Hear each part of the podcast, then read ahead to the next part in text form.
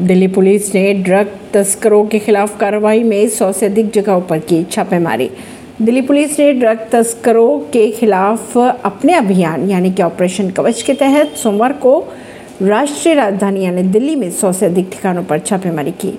इससे पहले मई में एंटी नार्कोटिक्स टास्क फोर्स ने तिरयालीस से अधिक ड्रग तस्करों व पैडलर्स को गिरफ़्तार भी किया था।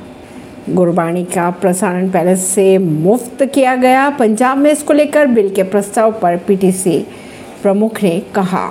पंजाब के मुख्यमंत्री भगवत मान द्वारा गुरबाणी के मुफ़्त प्रसारण के प्रस्ताव पर पीटीसी नेटवर्क प्रमुख रविंद्र नारायण ने कहा कि इसका प्रसारण पहले से मुफ़्त है। वैश्विक राजनीति में भारत व्यापक भूमिका हकदार है, अमेरिका यात्रा से पहले पीएम मोदी ने कहा।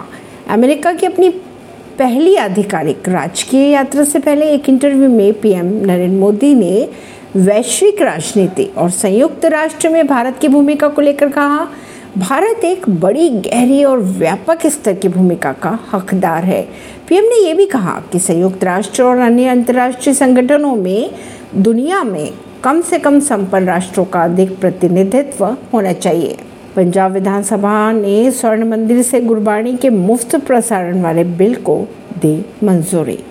अब बात कर लेते हैं सेंसेक्स की। तो सेंसेक्स एक सौ उनसठ अंक चढ़कर तिरसठ हज़ार तीन सौ अट्ठाईस पर हुआ बंद, अठारह हज़ार आठ सौ के पार पहुँचा निफ्टी भी। ऐसी ही खबरों को जानने के लिए जुड़े रहिए जनता से रिश्ता पॉडकास्ट से। परमेश दिल्ली से।